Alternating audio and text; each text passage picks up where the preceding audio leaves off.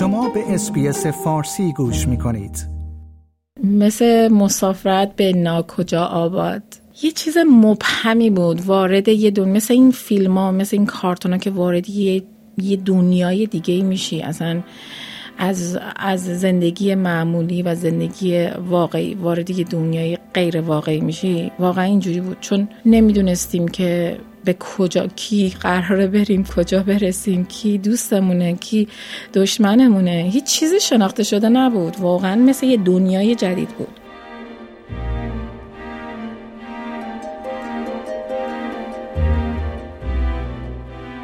لیلا و دیگرانی که تن به انتخاب اجبارانه دادند باید با شتاب بار و بندیلشان را برای ورود به دنیای سرشار از ابهام برای سفر به سمت ناکجا آباد میبستند. وقت خداحافظی رسیده بود. وقت رفتن. آنها باید دل اقیانوس یا آسمان را می شکافتند به سمت سرزمینی دور و ناشناخته می رفتند تا در پناه باشند. در این راه چه چیزی جا ماند؟ خداحافظی و کندن از سرزمین مادری چه تعمی دارد؟ آیا پناهندگان هنوز هم بار روزهای خداحافظی را به دوش می‌کشند؟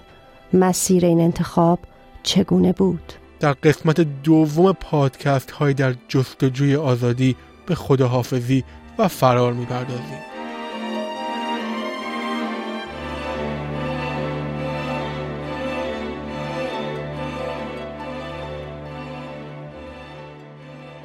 با قایق یا با هواپیما فرقی نمی کند وقتی هزاران ایرانی مجبور شدند تا رفتن را انتخاب کنند و به استرالیا پناه بیاورند. این انتخاب اما بدون تاوان هم نبود. هر یک با چیزی در خانه خداحافظی کردند. خداحافظی فقط یه واژه است. اما این واژه برای پناهندگان معنای دیگری دارد. خداحافظی برای آنها به این معناست که آنها شاید دیگر هیچ وقت فرصت سلام دوباره را نداشته باشند نه با خاطراتشان نه با خانوادهشان و نه با آنچه که به عنوان میهن تعریف می کنند این برای رضا مردم و خاطراتش بود زمانی که از ایران خارج می شدین چه حسی داشتید؟ چه چیزایی رو پشت سرتون گذاشتید و اومدید؟ ببین هویت آدم به خاطراتشه وقتی خاطرات یه نفر رو از یه نفر می‌گیرن یعنی هویت گرفت به هر حال وقتی شما یه جایی رو ترک می‌کنی خیلی چیزا خب عاشق سینما بودم. و فکر می‌کردم که این راهیه که میشه حرف رو زد. البته خب اشتباه می‌کردم. واقعیت اینه که توی چهارچوب اون مناسبات هیچگاه تو نمی‌تونی اونجوری که می‌خوای بگی. ولی خب به حال من عاشق سینما بودم دیگه. بچگی کارم تئاتر بود نوشتم بود و یکی از بزرگترین چیزهایی که از دست دادم عشق به چیزی بود که باهاش زندگی کرد دوم همه خاطراتم از دست یه دفعه همه چیز رفت دیگه. دیگه من اصلا از اونجا کنده شدم. بیژن زمانی تفاوت این خداحافظی را احساس کرد که از ایران خارج شده بود. خیلی لحظه سختی بود یادمه. من توی فرودگاه امام که بودم قشنگ یادمه که حس می کردم که این آخرین باریه که دارم این, این فضا رو می‌بینم فضا رو حس می‌کنم. ولی در این حال گفتم که خب من بازم می‌تونم برگردم. یه چیزی انگار به خودم می‌گفتم که خودم باورش نمی‌کردم که یه روزی شاید بتونم برگردم. و لحظه ای که هواپیما دیگه از مرز ایران گذشت یادمه که توی ابوظبی که نشستم همون موقع اصلا این حس جدا شدن از اون مام میهن رو قشنگ احساس کردم. خب هرچی بیشتر گذشت بیشتر حسش کردم که دیگه هیچ وقت نمیبینمش. میهن برای چی اصلا معنی می‌داد؟ میهن برای چی بود که داشت میهن برام دوستانم بود خانوادم بود. یه نمی‌تونم بگم کل ایران بود به خاطر اینکه اگه بگم دروغ گفتم به خاطر اینکه توی ایران من خیلی زجر کشیدم به خاطر اون جامعه هم جنسگرا ستیز اگه بخوام ترجمهش کنم هوموفوب هوموفوبیک اون زجرهایی که کشیدم همین الانم اگه بخوام بهتون بگم من دلم مثلا برای شهر زادگاه هم کرج تنگ نشده. بگم آخ من دوست دارم دوباره برم تو اون خیابونا قدم بزنم. نه. ولی دلم برای عزیزانم تنگ شده. کسایی که دوستشون داشتم کسایی که درکم کردن. به خصوص دوستانی که من بهشون گفتم هم جنسگرا هستم و پذیرفتن این مسئله رو و در کنارم بودن. اون اون قسمتشه که میگم میهن. برای لیلا هم خانواده سخت ترین بخش خداحافظی بود. خب در مرحله اول برای من خب خانوادم بود. هر کسی فکر می‌کنم اولی مرحله خانوادهش خیلی سخته که بخواد دیگه نتونه ببینتشون. بعد فرهنگ این که خب تو شما یعنی هر کسی بالاخره اونجا زندگی کرده با فرهنگش آشنا بوده. یه چیز خیلی آشنا و شناخته شده یه برشه. ولی بخواد همه این چیزهایی که میشناخته و باهاش اونس داشته بخواد بذاره کنار و بخواد بره یه دنیای که نمی‌دونه چه خبره بره به نظر من خب خیلی هم سخته هم شجاعت می‌خواد. خب من مرحله و خب خیلی خانواده فکر می‌کنم که بخوام بگم خیلی سخت بود خانواده اول خانواده بود و اینکه به نظرم هر کسی مجبور شده تونسته مهاجرت کنه. اما برای بتیای چهارده ساله حضور همین خانواده باعث شد تا این بار سنگین خداحافظی کمی سبکتر شود. خیلی میگم سخته ولی من خب یه چیزی که داشتم خانوادم بود. اگه اگه کسایی که پاره تنم هستن کنارم نبودن خیلی هم سختترم می‌شد. ولی خب خانواده در اولم با هم بودن. مثلا امیدم به اونا بود بیشتر. یعنی خودم رو میسپردم به خانوادم که مثلا نخوام زیاد فکر بکنم به اینکه قراره چی بشه همه چی رو دوش من نبود. اما مونا که خود چیزی برای از دست دادن نداشت از تجربه خداحافظی دخترش می‌گوید. مادری که با رنج دخترش هنوز رنج می‌کشد.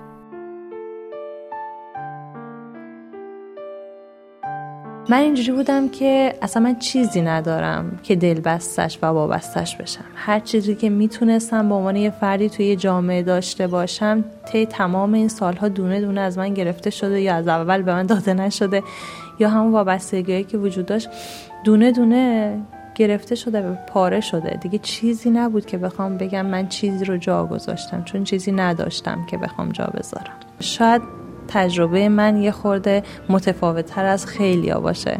اکثرا آدما با حالت وابستگی که دارن به سختی جدا میشن و خیلی ناراحت. دختر من اینطور بود. دختر من تو هواپیما گریه می‌کرد چون که دوستاشو داره می‌ذاره و میاد. و خب این خیلی به من فش. اساسا خداحافظی کردن یعنی چه؟ خداحافظی برای یک پناهنده یا پناهجو چه تفاوتی با خداحافظی های دیگر دارد برای رضا، بیژن، لیلا، بتیا، مونا و ده ها میلیون پناهنده دیگر در سرتاسر سر دنیا خداحافظی به معنای کنار گذاشتن چیزی است که آنها به احتمال زیاد دیگر قرار نیست آن را ببینند. اکنون سال هاست که از خداحافظی های آنها میگذرد و هیچ کدامشان هنوز فرصت تجدید دیدار نداشتند. خداحافظی هم در کاتگوری های متفاوتی. مثلا من بعد از این گفتگو از شما خداحافظی می‌کنم در این فضا. ولی اون خداحافظی که از مادر پدرم کردم توی شهر که بعد نابود شد و دیگه ندیدمشون خودمو بیارم توی نراتیو یک خداحافظی دیگری نه؟ خداحافظی برای آرامش روحی روانی اونایی که عزیزترینن برای تو و یک نوع توجه به اینکه من شما من به شما عشق میورزم. ولی دیگه فردا در کنار شما نیستم. تا رفتی مادر گریه می‌کنه. پدر گریه می‌کنه. خواهر گریه می‌کنه. تو نرفتی رامسر. دو هفته دیگه برگردی. این توضیحات محمد ایدانی محقق و روانکاو بود. در حالی که آنها بار خداحافظی را به دوش می‌کشند تازه وارد مسیر جدیدی به سمت استرالیا شدند. مسیری که اصلا هموار نیست. و حتی گاهی مرگبار. چه برای آنها که دل را به دریا زدند و چه آنها که آسمان را شکافتند. این سفر دریایی می تواند به قیمت جان انسانها تمام شود. بر اساس تحقیق ملی درباره کودکان در بازداشتگاه های پناهندگان که در سال 2014 منتشر شد دست کم 1200 نفر از جمله 100 کودک جان خود را از دست دادند. شش ماه سرگردانی در اندونزی و سیزده بار تلاش ناموفق برای رسیدن به آبهای استرالیا. بتیا هنوز پس از ده سال جزئیات راه را به خاطر می آورد بازم میگم خیلی برام سخته اینا رو دوز دادم ولی خب مثلا اومد تو اومدنمون با درگیری با پلیس داشتیم نمی‌دونم غرق شدن قایق داشتیم. توی یه چیزی بود به اسم حالا نمی‌دونم شنوندهاتون باش آشنایی دارن یا نه؟ به اسم جاساز مثلا یکی دو روز میبردن اون, جایی که باید از اون نقطه فرار کنیم. مثلا میبردن تو یه جایی باید از اونجا تکونه میخوردیم. اونا بود. خیلی خیلی وحشتناک بود. خیلی هم طول کشید. تقریبا میگم شیش ماه طول کشید. هر دفعه با امید می اومدیم که بیایم. ولی نمی‌تونستیم. مثلا یه اتفاقی میافتاد میگرفتنمون. یه چیزی می‌شد که نمی‌تونستیم بریم. بعد راه برگشتم نبود برامون. نمی‌دونستیم مثلا چی میشه. خیلی وضعیت نابسامانی بود واقعا. اریک هم از باد و باران و تاریکی می‌گوید هم از لحظات خوش روی قایق. ساعت های اولش که خیلی عادی بود برامون. هر کی برای خودش یه گوشه پیدا کرد دراز کشید و چون هوا هم واقعا خوب بود سرمایی نبود همه خوب بودیم تا اینکه شب بارون شدید گرفت.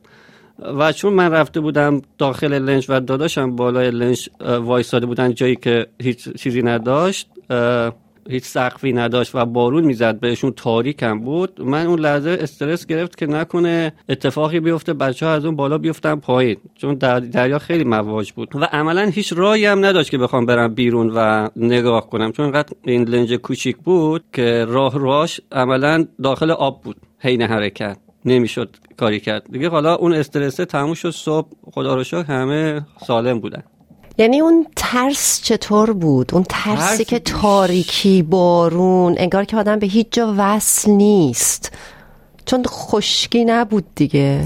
دقیقا. حالا یکی از باید تو شرایطش قرار بگیرن آدما. من می‌دیدم خیلی رو خودشون پتو کشیده بودن انگار نه انگار که بارونی میاد همه خواب بودن.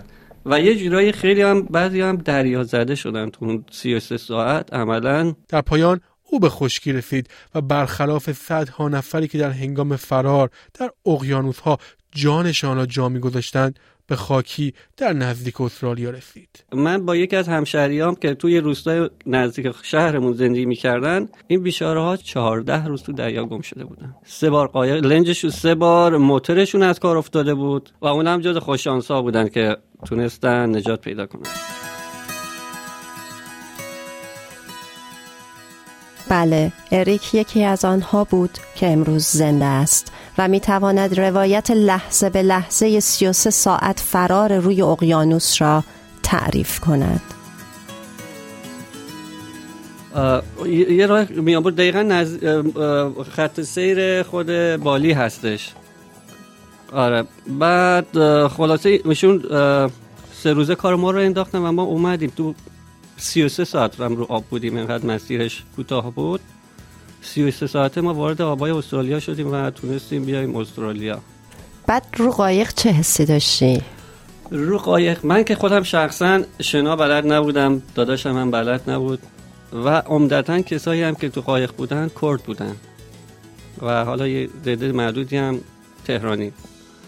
ما به یه منطقه که رسیدیم دریای بین المللی بود به قول من رسیده بودیم مرز استرالیا آبای استرالیا رو که وارد شدیم. موتور قایق ما از کار افتاد. یعنی عملا بنزین گازوئیلش تموم شد. گازوئیلش تموم شد و چون پمپ آبش هم از کار افتاد آب وارد قایق می‌شد. همین باعث استرس خیلی زیادی به آدما می‌شد. بخصوص اونایی که زن و بچه داشتن. اما به شخص خودم داداشم و یه پسر دیگه بود که اونم کرد بود. نمی‌دونم چرا چرا شد نمی‌دونم چون می‌دونستم اگه این واقعا قایق قرقشه من خودم اولین نفری هستم که غرق شدم واقعا اینو می‌دونستم اما ته دلم قرص بود. در پایان هر شش نفر این قصه پناهندگی به خشکی و حتی استرالیا رسیدند. ولی برای آنها هنوز هم پرونده خداحافظی بسته نشده است. مونس منصوبی هستم. و من نیو صدر. و این قسمت دوم پادکست های در جستجوی آزادی بود.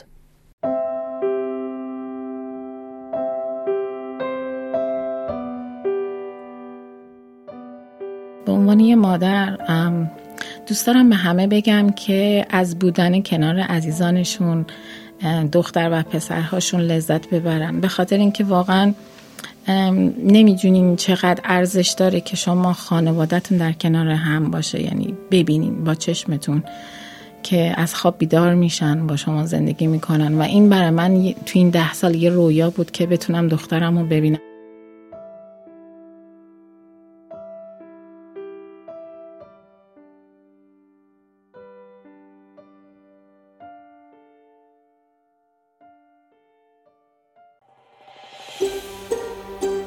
آیا می خواهید به مطالب بیشتری مانند این گزارش گوش کنید؟ به ما از طریق Apple Podcast، Google Podcast، Spotify یا هر جای دیگری که پادکست های خود را از آن می گیرید گوش کنید.